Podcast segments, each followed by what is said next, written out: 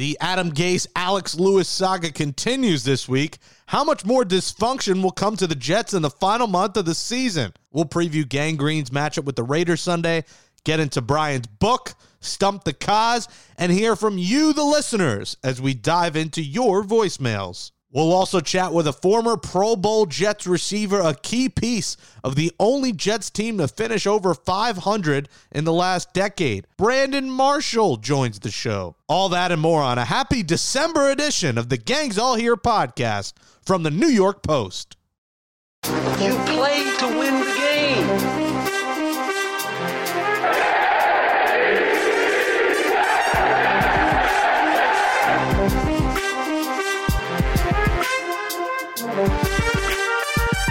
Welcome, welcome, welcome back to Gangs All Here, our Jets podcast here from the New York Post. It's Jake Brown. It's Brian Costello. You can catch up with us on Twitter at Jake Brown Radio, at Brian Cos. Subscribe to the show wherever you get pods. Give us a 5-star rating. Write a nice review. We appreciate your support. Continued in this miserable 0-11 season. 5 games to go, Cos. We're getting closer and closer to the finish line, and Brandon Marshall's going to join us for a hell of an interview in the second half of the show. We'll have Stump the Cause coming up.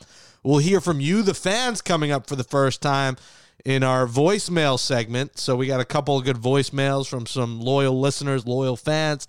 So we will do that. We'll have Brian's book, and it's a Brandon Marshall-themed edition. But, Cause, it's getting cold outside. I don't know about you, but it was 60, like, less than a week ago, and now you go outside. Last night I went to the bodega, and I was freezing. I was, like, screaming out loud, like, woo! I was not prepared for the cold, and, you know, you want to combine that with an 0-11 team and COVID and all the restrictions and everything going on.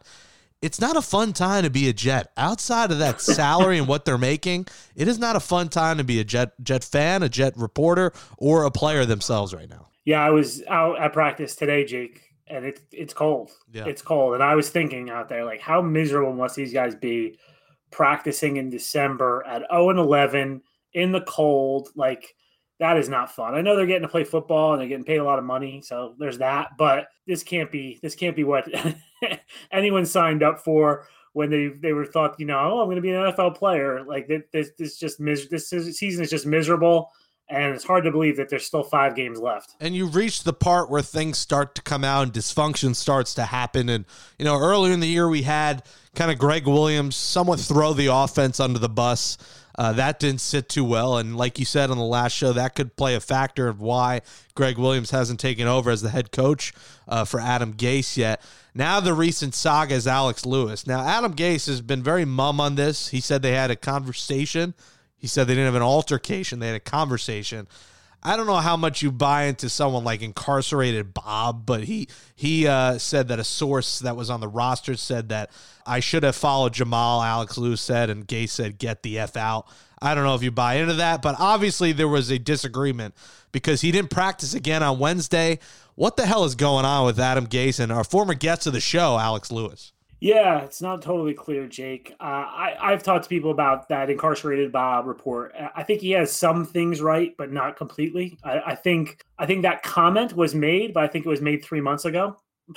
It was made, or 2 months ago. It was made a while ago. It wasn't like last week. That's not what is at the crux of this issue. Here's the thing, Jake. They are 0-11, right? If everyone on this roster is happy right now, something's wrong. So there should be a lot of miserable people in that building. When you have a lot of miserable people around each other, there should be some arguments going on. No one should be happy right now, and it's going to lead to some conflict. So I don't think that they got into it.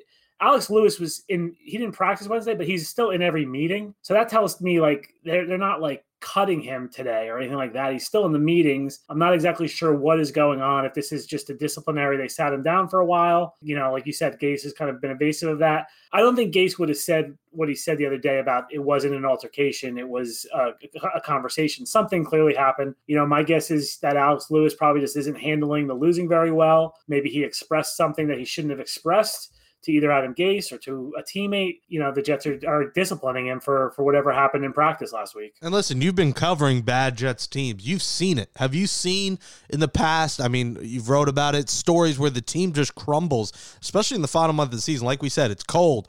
COVID. You got to wear masks on the sideline. Yeah. There's no fans. I mean, everything from A to Z is different. You can't do certain things. You can't go to charity events. You can't. There's not as many endorsement deals. There's not as many things you can make money on the side like in the past. Like, all this factors in and just makes one big mess. And, you know, you've been covering the Jets for a decade, and you've seen one team, and we'll talk about it with Brandon Marshall later, that finished over 500. So you've seen things like this happen where a team just falls apart. I've been shocked, Jake, that this team hasn't fallen apart sooner. Like, that's the thing, because of all those things you mentioned, the COVID is a whole different ballgame. And there's guys on this team, Jake, who haven't seen their kids in months. Like, they're not, you know, they, if their kids don't live here, they can't go home and see them. Like, they couldn't go home in the bye week or anything. So I think this season is really worn on guys. And I've been amazed that they haven't just gotten their doors blown off. They got their doors blown off early in the season, but I didn't think that was effort. But, like, if you remember, Jake, like 2018 Todd Bowles last year, where they played Buffalo. You remember that game at MetLife, and they lost like 41-10. Like, they didn't show up that day. Like, that team folded its tent, and they were done at that point. And they were playing out the string the rest of the year. I think they won one more game, maybe. 2016, where I talked to Brandon about he and Sheldon Richardson getting into it in Kansas City. That team folded. You know, that team was coming off high expectations of the year before. Things didn't go well early in the season, and they folded. So this team hasn't done it yet. I maybe it happens Sunday. I kind of keep waiting for them to just look like they haven't even shown up and lose 45-0. You know, maybe that's coming. But, yeah, I think they're human beings, Jake. Like, how would you be dealing with it if you're getting your butt kicked every week and you're 0-11 and all those other things you mentioned? You know, there has to be some tension in that building right now. Oh, yeah. I mean, you know, there'll be punches 6 feet apart. You know, people would be going down like Nate Robinson in the ring over the weekend. I mean, that was ugly. So, yeah, I can't imagine what is happening there. And, you know, there's probably plenty of stuff we don't hear about. And you did a piece, and, you know, Mark Cannizzaro did a voice piece about just fire Gates. You said the Gase era was doomed. That obviously is the headline, but you talked about this team just not having that identity they haven't had since Rex Ryan had. What is this Jets team? They're not a team that's running down your throat. They're not a team that's throwing down the field. They're not a team that's, you know, this defensive dominant unit. They're not a team that's even good on special teams. Just anything on this team, you pinpoint each thing. And the only thing they're okay at is stopping the run, and even that they're not great at. So there's literally nothing on this team you'd be like, oh, they're good at this. They're just bad at everything, and that's just boiled down to an 0-11 season. And, you know, it comes up next against the Raiders, and we always say the Jets are the get-right team. Right. And the Raiders are coming off one of these just disastrous losses of their franchise history to the Atlanta Falcons, guys, of all teams, where they had 5 turnovers. So you want to talk about a get-right game. It's the Raiders coming off back-to-back losses, almost beat the Chiefs, get pounced by the Falcons. This is a team that's fighting for a playoff spot. You want to talk about get right. They got to do that on Sunday at MetLife. Almost, what is it, a year after they got crushed by the Jets at MetLife. Yeah, Jake, it's not only a get right game, it's a revenge game for the Raiders, because they came in here last year in the hunt for the playoffs. The Jets stomped them, and they missed the playoffs. But, you know, the question I've gotten a ton this year, going back to September, October, is when can the Jets win a game? And consistently, I think I've said on this podcast and other places, is I think they maybe can catch a team that's feeling good about themselves. Like, not a great team. Like, they're not going to beat the Seahawks, you know, but a team like I thought the Dolphins this past week, or a team like the Raiders, if they could catch them on a winning streak and maybe they catch them overlooking the Jets, they could win that game. They just haven't been able to get that. The Dolphins lose to the Broncos the week before they play them and go to Fitz, you know, that killed them. And now the Raiders get killed by the Falcons. So they're going to be on point this week and be focused. And then you start going Seahawks, Rams, like those teams could play their C game and beat the Jets. So, you know, maybe the Browns, maybe could be riding high coming in here after Christmas, you know, a little, you know, post Christmas feeling good, and they get beat. But it's, I know Jets fans aren't looking for that win right now, but that's kind of been my thought all along, and they just haven't been able to even catch a break from the schedule, really, Jake. It's really either this game or the last week of the season where you pinpoint maybe the Jets could win a Raiders team struggling or the Patriots in the last week, especially if they are out of the playoff race. It's really scoreboard watching. I mean, at the Vikings is the big game the Jets will be watching for. Yep. Mike Glennon starting again, Jake. Yeah, that gives him a shot. So you're saying there's a chance. You think Glennon gives him a better shot than Minshew? Yes. Well, he gives them a better shot than Luton, who is starting before that. Yes, I agree with Luton. But Minshew, you know, He's won some games. I would think Minshew would give him a better shot than Glennon. But. Yeah, I think Minshew's mustache is more known for his mustache than his arm, per se. But, yeah, it's pretty equivalent. I mean, Glennon's won some games in the NFL. He's a solid backup.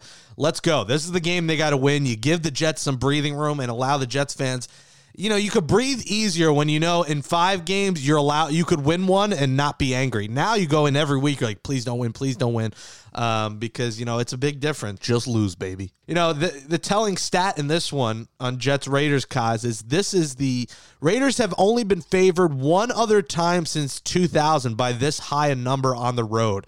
They are favored by 7.5. They were favored by 9.5. at Arizona in 2002. And that was the year they made the Super Bowl. So that shows you, you know, anytime you're playing the Jets, you're getting favored by a good number. Coming off a 5-turnover game, Kaz, I'm taking the Raiders 34-17. Get right and back in the playoff race for John Gruden and company. The tank for Trevor is still alive. Yeah, I do think that also speaks to how bad the Raiders have been since that Super Bowl appearance, Jake. So this is their best team they've had. They had one good team, I think, under Jack Del Rio, but they've been pretty bad. Yeah, I think the Raiders are going to win this game. I haven't looked at it in terms of a score yet, but I think that the Raiders, like we said, I think they're going to be focused after that Falcons game and come in here and play well. And to me, Jake, like, there's a question of, like, Josh Jacobs, their star running back, has a sprained ankle. Like, here's what I keep shouting at the opposing coaches. Why are you running the ball in the Jets? You can throw all day long, and these coaches keep going like, oh, you know, let's establish the run. No, just throw the ball. I wouldn't hand the ball off once against the Jets. I would just throw all day. Like, these guys should be thrown for 400 yards against the secondary. So, you know, I think Gruden is going to see that. I think Derek Carr is going to have a very big day. Cause Brandon Jacobs can come out of retirement and they would still beat the Jets at this point. So the Raiders make it 0-12 for the Jets. Just lose, baby. Let's dive into Brian's book now. Let's look back to, you know, the days of Brandon Marshall, and you guys, you know, you covered him. The Jets went 10-6 that year. He'll tell us about it in a bit, but let's tell a Brandon Marshall story this week, Kaz. One thing I'll always remember about Brandon was very in tune, Jake, with the media in terms of, like, what all of our jobs were and the difference between a beat writer and a columnist. And, you know, there's few guys I've covered that have been like that. A-Rod was like that with the Yankees, but A-Rod was more pretentious about it. Like, A-Rod only wanted to talk to you if you were a big deal. He didn't want to talk to the small reporters. Brandon just kind of more understood the job. So every year on Thanksgiving, Jake, I don't know how many years I've been doing this, but I live very close to the Jets facility in Florham Park. Most of the other beat reporters do not. They live far away. I've always said I'll go on Thanksgiving, and I send out what's called a pool report. So I basically just email them, and it's usually about injuries, like who's practicing, who's not, if someone's coming back from an injury, what they're doing. And so I think that must have been 2015, Brandon's first year. It might have been 16. I can't remember. I went to practice on Thanksgiving. So I'm the only reporter there. And Brandon was, like, blown away that I was the only reporter at practice on Thanksgiving. I don't think he understood completely the pool report aspect of it, but he just thought that I showed such dedication. So he actually came over and posed for a selfie. He grabbed a phone from a PR guy, posed for a selfie with me. And then the following game, he said, I got to ask the first question because I was the only one dedicated enough to go to practice on Thanksgiving. And he brings it up. You've heard it, Jake. He brings it up every time we talk to him. It's like Brandon's lasting memory of me is me at practice on Thanksgiving. So I always crack up that, you know, how much Brandon appreciated that I showed up on Thanksgiving. Yeah, we need to find that photo in the archives somewhere. Yeah. It's got to be out there somewhere. So that's a great story. And, you know, dedication is important. Brandon Marshall was a dedicated player, and I love to see what he's doing after his career now. He really shaved himself well. I mean, he's like Jamaican. He's got so many jobs. It's amazing. The guy's got like 10 jobs and so many things to plug. So, you know, that's a fun interview. And Brandon, you know, he had a rocky time in his career in Miami and early in his career in Denver. So to see, like, what he's done with himself is pretty amazing. Like, he's really embraced mental health awareness and a lot of other causes, and he's impressive. And Jake, like, I've said this about him, like, I didn't know how good he was until I saw him every day. And, like, he was amazing to watch practice. There's 2 receivers the Jets have had in my time around them that were amazing to watch in practice. It was him and Santonio Holmes. They were different. Like, you watch them and the way they could cut and the way they ran routes, it was just different. Obviously Brandon, you know, he set a whole bunch of Jets records in 2015 and they haven't had a 1,000-yard receiver since he left. And, Kaz, you wrote a story about it, and we'll talk about it later in the season, but needing to address receiver, and there's a lot of big names out there. Allen Robinson, Will Fuller, who just got suspended for PEDs, Galladay, Juju. There's a lot of good names out there, and the Jets have got to get at least one of them to pair with Denzel Mims, and if they do decide to pick up Crowder's option, they'll have a great receiving core, hopefully, for Trevor Lawrence. You mentioned Miami. Let's bring in our resident Miami Dolphins fan, Alex Camerata. He did stump you. Is he happy with the win, Jake? That's what we have to know. Yeah, Alex, I'm much happier today. Yeah. All right. He needed a couple of days to realize that his team is overachieving to the max right now, so Alex is in better spirits. He's not going to be happy. He's not going to be happy if they only beat the Bengals by 14 this week. That's true. You know, I think they're you got to blow out the Bengals. What is this? I think the spread right now is 11.5. I had a double take when I saw that spread. I could not believe that the Miami Dolphins are double-digit favorites in a game. I can't believe it. Enjoy it while you can, because we don't know how long it'll last. Brian Flores right there with Mike Tomlin as Coach of the Year candidate. All right, stump the cause time. Alex stumped you last week. Can he stump you 2 weeks in a row? Alex, take it away. All right, here we go. In Brandon Marshall's first season with the Jets in 2015, he caught a franchise-high 14 touchdown passes, tying him with two former Jets. Kaz, the question, do you know who the two Jets are on that list for the most touchdown passes caught in a single season? Oh, man, I should know this. I was just looking at his numbers. Don Maynard is one. That's right? One. See, the second one's a little bit tricky. He technically wasn't a Jet. He was a New York Titan, but it still counts. He was a New York Titan. Oh, my God. Come on, Alex. I think I got on the loophole, Jake. Mark Cannizzaro would know that. He's a few years older than us. I don't know the second one. Alex, who was the second one? The second one was Art Powell. He played the legendary Art Powell. 59 to 68. Oh, yes. Big Art Powell guy.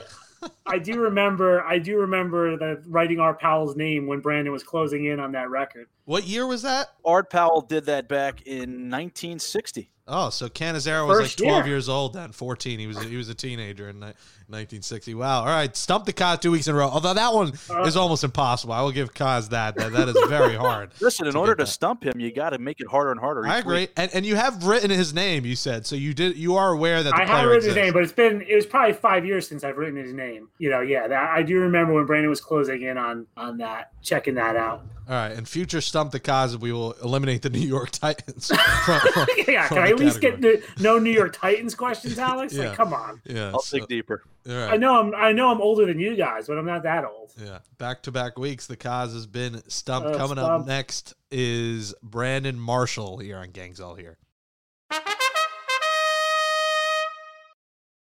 Joining us next is a former Jets wide receiver. He played two seasons for Gangrene in 2015 and 2016. He was a Pro Bowler in 2015 for the Jets team, the only one that had a record over 500 in the last decade. Good times. He would make the Pro Bowl 5 more times with the Broncos, Dolphins, and Bears. 13 NFL seasons, 6 teams, 6 Pro Bowls, and All-Pro. NFL receivings touchdown co-leader. NFL record for 21 receptions in a game. 12,351 receiving yards and 83 touchdowns later. He's retired and on your TV screens. You can catch him on Showtime's Inside the NFL. You catch him on First Things First on FS1. He's also the co-founder of Project 375.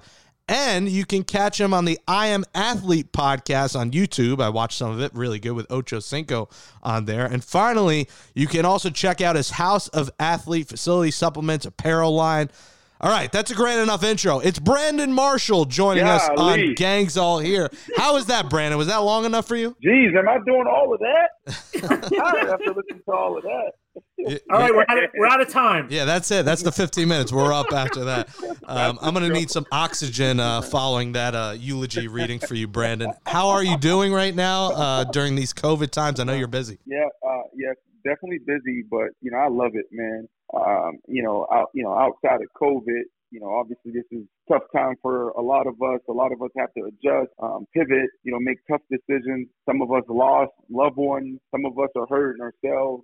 So, you know, definitely challenging times. But, you know, when you lean into, you know, what we're doing, it's exciting. You know, I imagined this back in 2014 when I was playing for the Chicago Bears, and I put a plan together of, like, how am I going to transition? What's going to be life after football? And it's absolutely awesome. You know, our team is strong. We managed to stay together throughout the pandemic. You know, we're reaping the benefits now. So super excited about where we're at and super excited about life. Brandon, I know you're still following football closely with Inside the NFL and everything you're doing. What are your thoughts on the 0-11 New York Jets right now? So we just want to get right into it, B? Is that what we're doing, huh? Right into it, man. You know how I am. Okay. Right into it. I mean, come on, man. It's a terrible year for the Jets, you know, and you know, I talk about this all the time on First Things First. I try to find a silver lining in it all, and I tell Nick Wright all the time, like, man, my greatest football experience was with the Jets. Like, I freaking loved it. Like, I am a Jet, and he doesn't understand it. He thinks I'm playing, but I'm absolutely serious about it. So as a Jet fan, as an ex-Jet, you know, it sucks watching this, you know. I think we all want to see this organization turn the corner and win, right? Be a contender. So to see, you know, this year play out the way it did is disappointing. But I got to say, man, you know, obviously the Jet situation is what it is, but this is a funky year for everyone, you know, and we got to keep that in mind. Like, it's just a terrible year, and it's hard to evaluate some. You know, so when I think about the Jets, there was a lot of holes coming into the season. You know, it didn't seem like we were going to be that competitive, you know, looking at the roster, and it played out that way. You know, obviously had some injuries up front, injuries at the quarterback position, you know, Sam being in and out, receiver position. Coming in, there was a lot of question marks with the receiver position. You lose Jamal Adams. It's just tough to kind of – it's tough to compete when you have all those issues. Brandon, it's crazy to think that the last true meaningful Jets game was that game in Buffalo and Jets-Bills in 2015 where you guys win, you're going to the playoffs. Isn't it crazy in your mind to think that in the last 5 years there hasn't been a game you circle be like, all right, you can win this game and go to the playoffs? It's been a while. Yeah, I mean, yeah, that's brutal, man. Look, you know, is there challenges within an organization? Absolutely. But, man, this is New York. This is a freaking New York football Jets, man. New York Jets, like, and they give the players and the coaches all the resources to get it done. Obviously, you know, some people love Woody and some people don't love Woody's approach. But at the end of the day, you know, this organization being in this market should be a winner. And we're talking about 5 years. If that's what you're saying, 5 years, and we haven't been above 500. That's the problem.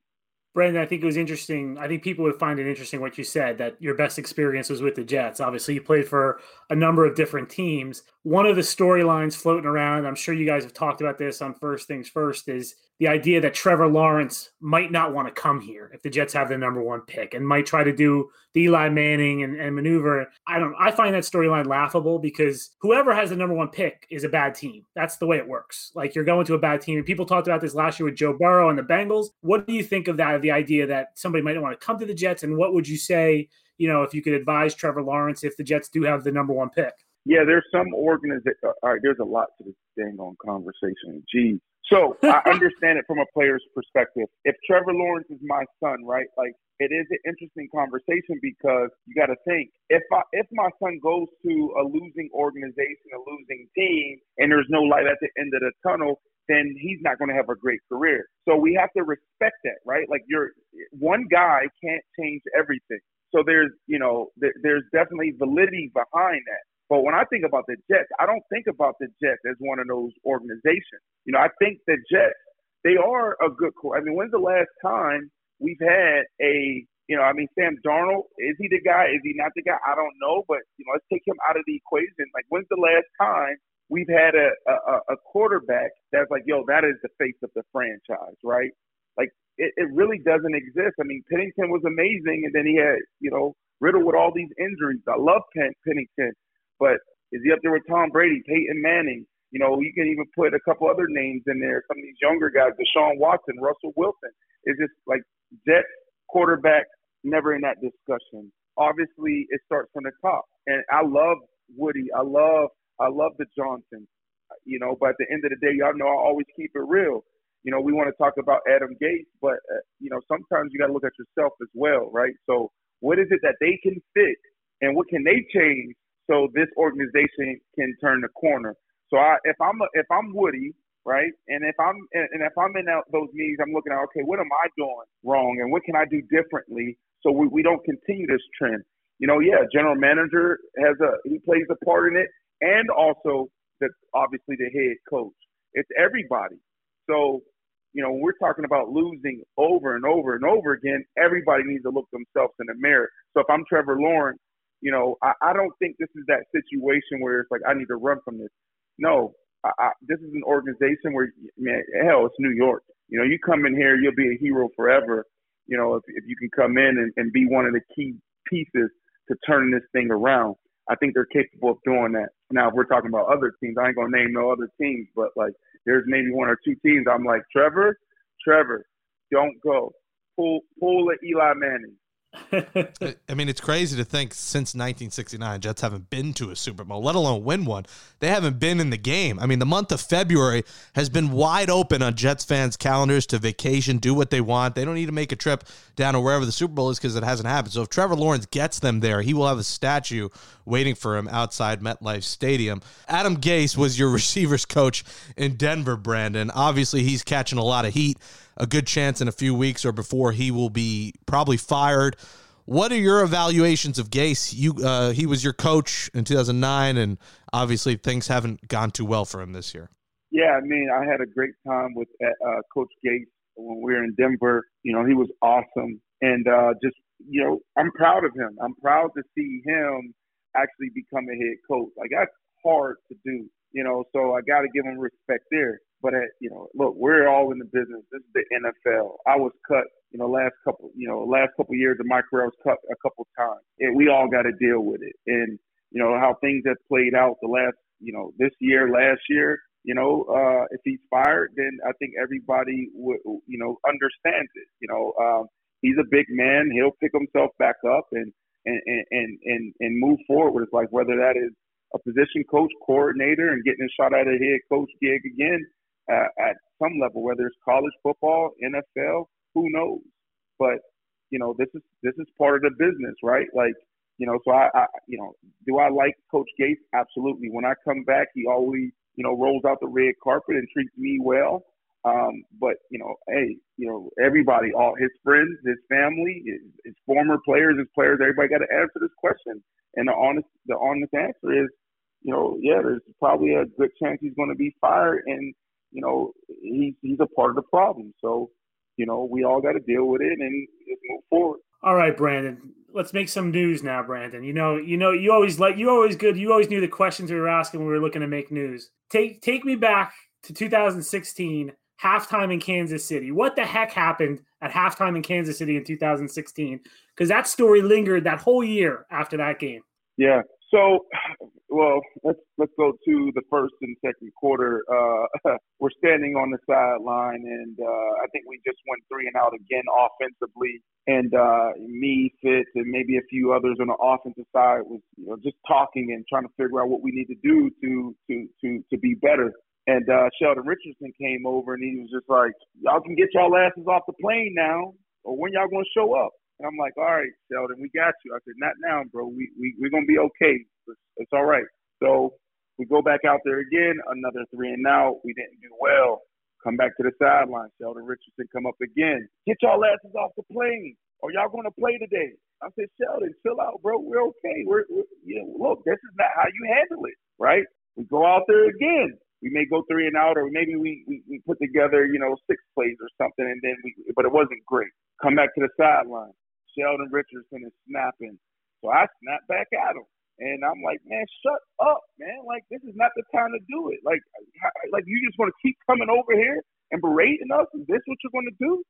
So we got into it. He ended up saying, like, "Yeah, we're paying you $10 million for nothing," et cetera, right? So, you know, that situation happened. And then it was after the game. I don't think it was at halftime. I think it was after the game. So after the game, you know, Coach Bowles is sitting there, and he, you know, he's talking to the team, et cetera, et cetera. We're about to break it down. And I was like, "Coach, I got something to say." And I said, "Look, you know, this just happened on the sideline." And I said, "I think we need to talk about it and address it so we can move on. Like, we don't need this to linger." And I said, "Let's be men.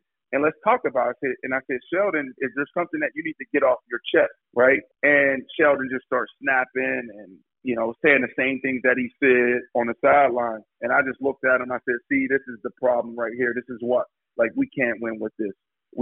This is why we lose. This is why we lost this game. What he was saying, what he felt was valid, how he was going about it, I felt like it was the wrong way. Now, even in retrospect, I would have handled it different. Like, in my mind, I was like, look, let's not let this linger. Let's talk about this in the locker room, like teammates, like men, and move forward, because that was a volatile situation, right? And in retrospect, what I would have done is let things cool off for a couple of hours and maybe even, have that conversation the next day or even on the day off with Sheldon, because, after the game, everybody's heated. My intentions were great, but, it didn't turn out well. But at the end of the day, like, I'll say it, like, no, you're wrong. Don't do that. Everybody's working hard. And even then, like, our offense, we were lights out that year. Like, everybody's not going to come out and perform well every single game. I get it. We're all frustrated. We want to win, but that's not the way to do that. You don't come over there yelling and screaming at your offense. It's a team game. So, I feel like, look, man, the way my career was, I had to, after, the way it started, very volatile and just, I was a problem child. And when I cleaned things up, I don't think it was a thin line. Like, I wasn't believable anymore. Like, any slip up, any small sense of emotion or anger, now it's, oh, that's the old Brandon Marshall. When if I didn't go through those things early on in my career, I think I would have been considered a good teammate. There's certain things people can say and do, and they have that credibility and respect in the locker room. I don't think I had that because of my past. But like in retrospect, like, yeah, I do think there was a better way. I could have waited a couple hours, but if I was that captain, if I was that guy, if Fitzpatrick did that, if, Darrelle Revis did that, if Nick Mangold did that, I would have sat back and said, great, this is exactly what needs to happen. But that was never my locker room. That was never my team. I was almost, every situation I came in, it was a rebuilding team. It was a losing situation. And I was thrust in a locker room. And, early on in my career, I was part of the problem, but I felt like I was part of the solution, but I wasn't the guy. That was never my team. So it always, made it a tough situation. Wow. Well, yep, you cleared it up. I always wonder, because we knew about it at the time that something happened, and I can remember chasing you to the bus in New England at the end of the season because Sheldon mouthed off in the locker room in New England about you. So that was always kind of an issue. So I'm glad you cleared it up, and now we know the full story. Are we about to get Nate Robinson, Jake Paul in the version of Brandon Marshall and Sheldon Richardson? Listen, I mean, look, I'm a transparent person. It's out there. We talked about it. Like, Sheldon Richardson, I'm not his favorite guy, and he's not my favorite guy, or back then it was. I mean, it's so, like, but if we're going to have the conversation, we're going to have it's out there, right? But my thing is, ball, do your job. That's my thing. It's like, just do your job. Like, you know what I mean? Like, I don't want to be in an organization where people are coming late. I don't want to be on a practice field warming up and I'm seeing the guy walk out to the practice field. Like, no, I don't want that. No, it's unacceptable. I'm not going to sit back and watch that.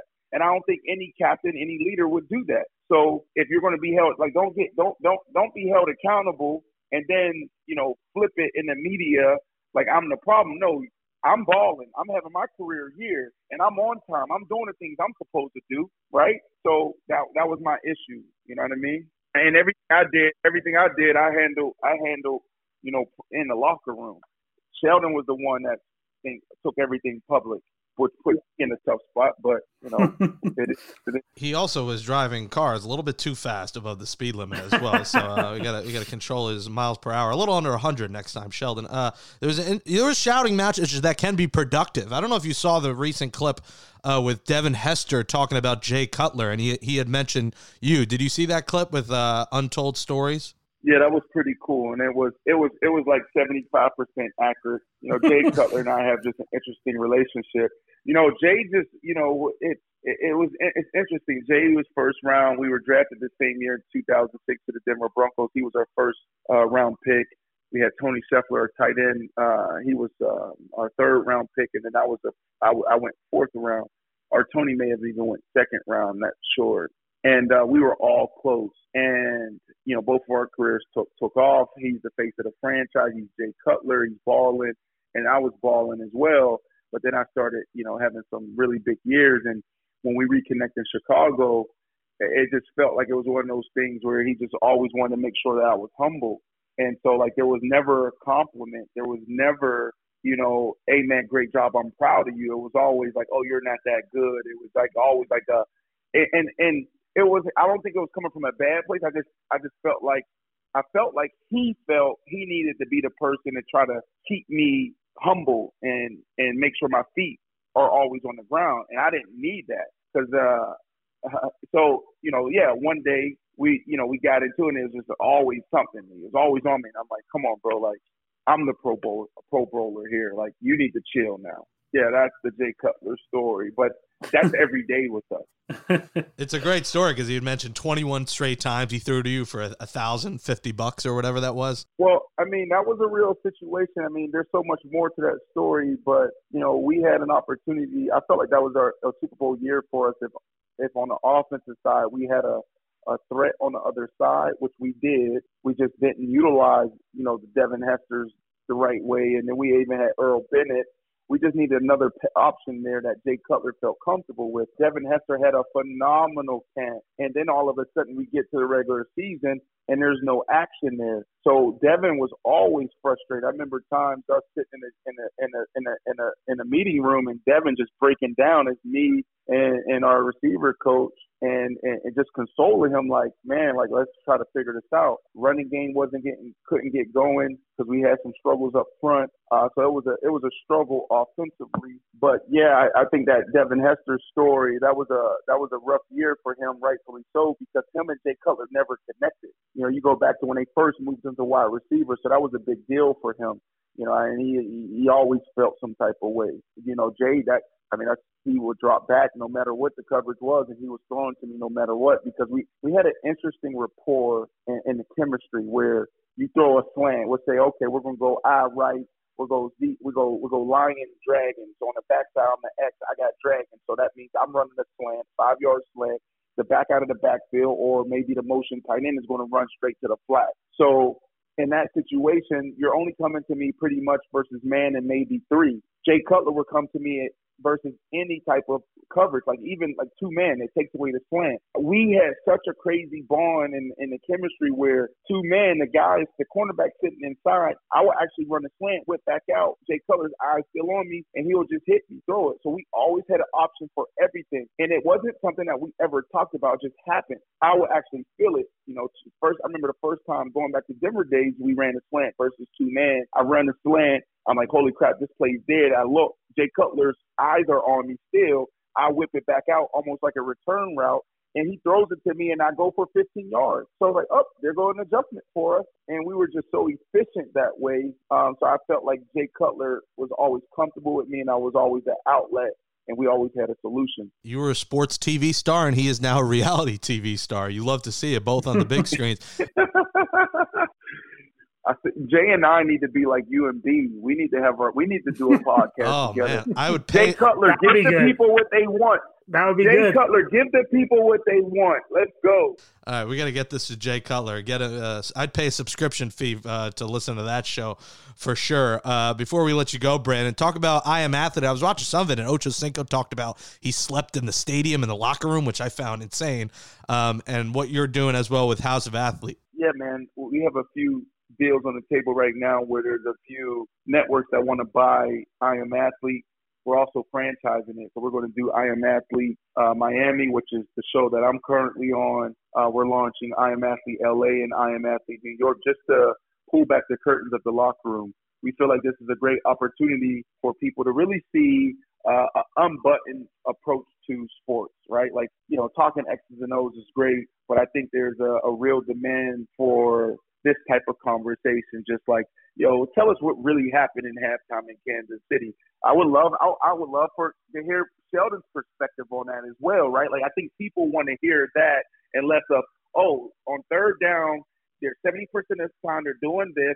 You know, this team ranks this. Like, I mean, that's good and there's a place for it, but I want to hear that Sheldon story. I want to hear that story about me and Revis getting into it in camp. I want to hear the story about, you know, what happened with Rex Ryan, et cetera, et cetera. So, you know, that's what I Am Athlete is, and it's performing well right now.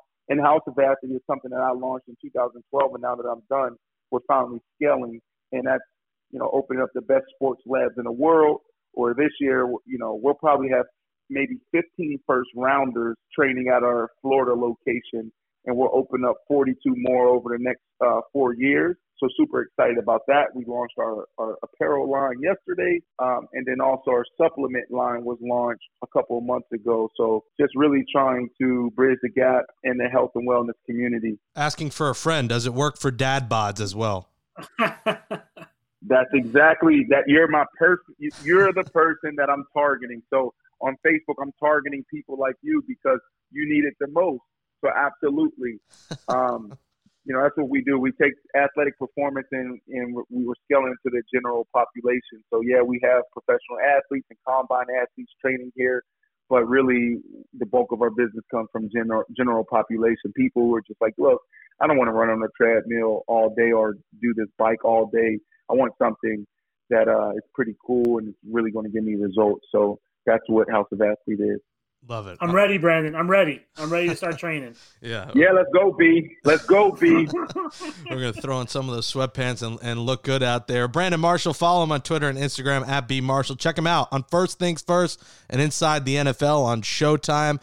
And check out I Am Athlete and then houseofathlete.com. Brandon, we appreciate the time, man. And maybe we'll get you and Sheldon on here to do a podcast at some point as well. That would be fun. I would love to do it. Get his perspective on why he kept calling me out publicly. We were sitting next to each other on the planes and the buses and in the locker room. You could come to me and talk to me. Let's go. And if we need to kick everybody out of the locker room and put gloves on, we can do that as well. Go, Sheldon. Get that on video. All right, Brandon. Appreciate it, man.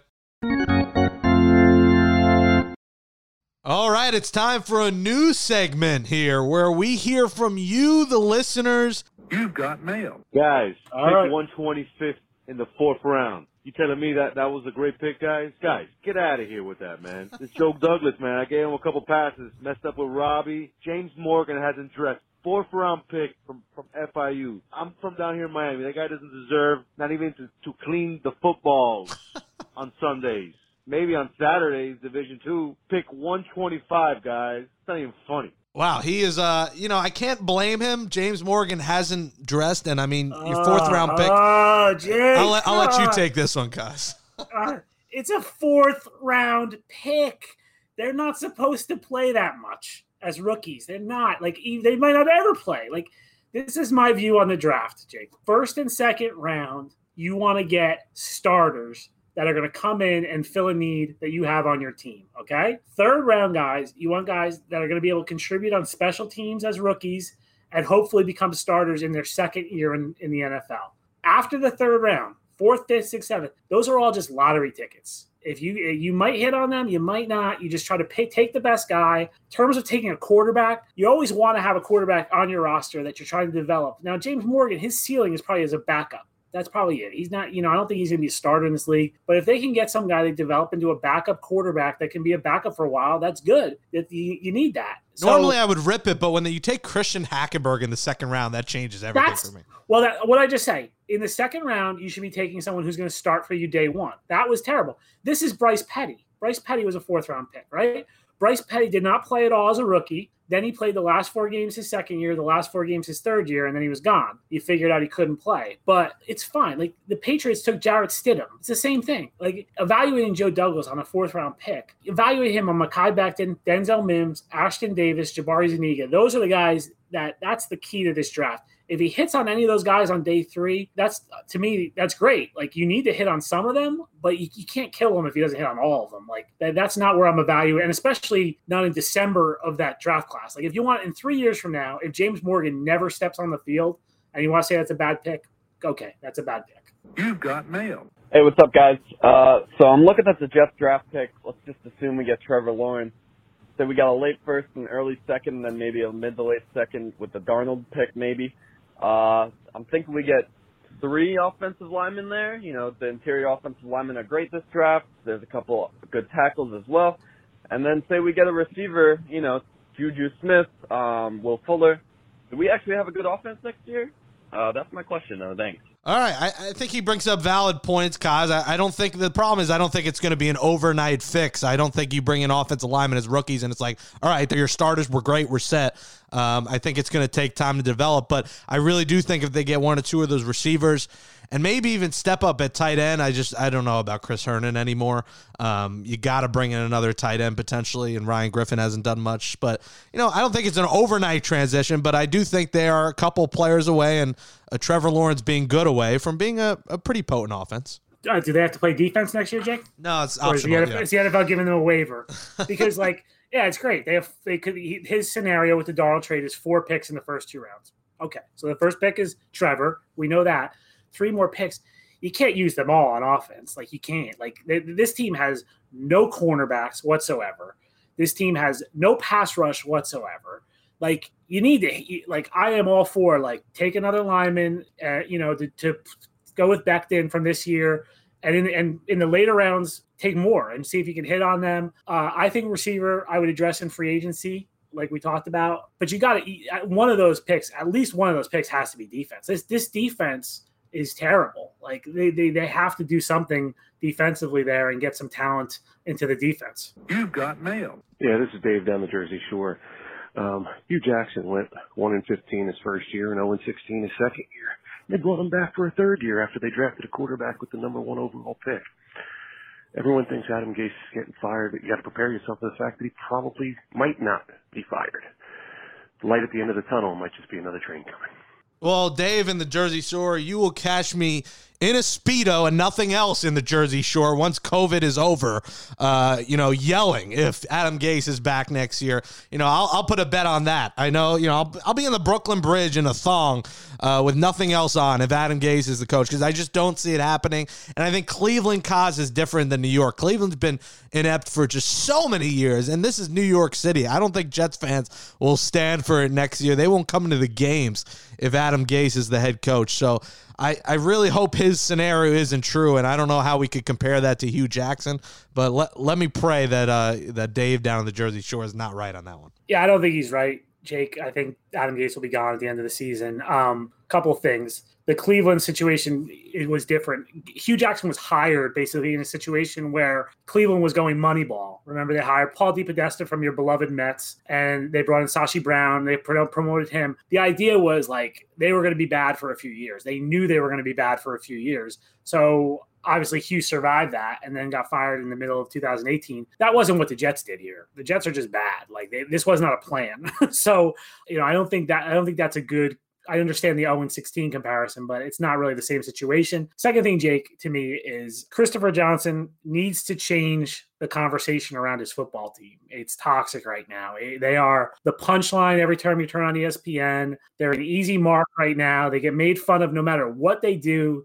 People make fun of them. And obviously, the Jets don't have a leg to stand on. They're 0-11. They can't fight this. The quickest way to change the conversation about the team is to fire Adam Gase, hire a new head coach, and start over. And, there's a depressing element of that, Jake, that you're starting over again, I guess. But I do think, as depressing as the situation around the Jets is right now, if they end up with the #1 pick and they hire a new coach in January, I think you crazy Jets fans, Jake, and tell me if I'm wrong, I think there's going to be optimism from January till August about, hey, they're on the right track. They're turning around Trevor. You guys will probably fall in love with the new coach, I would think. Maybe, there's a small chance you'll hate it, but probably fall in love with him. The way you feel like Gase, it's going to be, anything other than Gase, I think you'll be happy with right now. So maybe that changes when the games start being played in September, but I think there's a long period of optimism coming here, Jake. So I think that's the key part for that is changing coaches to create that atmosphere. Guys, I agree. I think they flipped the script. And when you have $100 million in cap space to go along with all those things you talk about,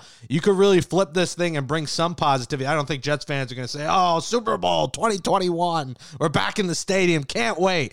That's not, but definitely it starts with firing the head coach on Black Monday or in these coming weeks. We'll see when it happens. Look at the Giants, Jake. Even the first place thing, put that aside, but like they love Joe Judge, and they feel like they see the team getting better. Like there's a lot of optimism around the Giants, even though they're not very good right now, and they play in that crazy division. So they're in first place. Yeah. Joe in the Jersey Shore. I'll be down to the Borgata gambling soon, but I won't be with Adam Gase as Jets head coach. I'll tell you that. So I hope that is wrong. Thanks everyone for leaving your voicemails. You can call us every week. We'll do them on our Wednesday recordings, 973-826 5775. First time, long time caller here on Gangs All Here. Thank you for your support. Adam Gase is lying. That wraps up episode 53, the Jim Sweeney edition of Gangs All Here, our Jets podcast from the New York Post. Thanks to Alex Camerata for helping me out in producing the show. Give Gangs All Here some love on Apple Podcasts. Give us a 5-star rating and write in a nice review. We appreciate your support. For Brian Costello, I'm Jake Brown. We return to you on Monday following the Jets-Raiders game. Let's see if the tank for Trevor stays alive. Enjoy the game and stay safe, folks. Man, I'm fired up, ready to go.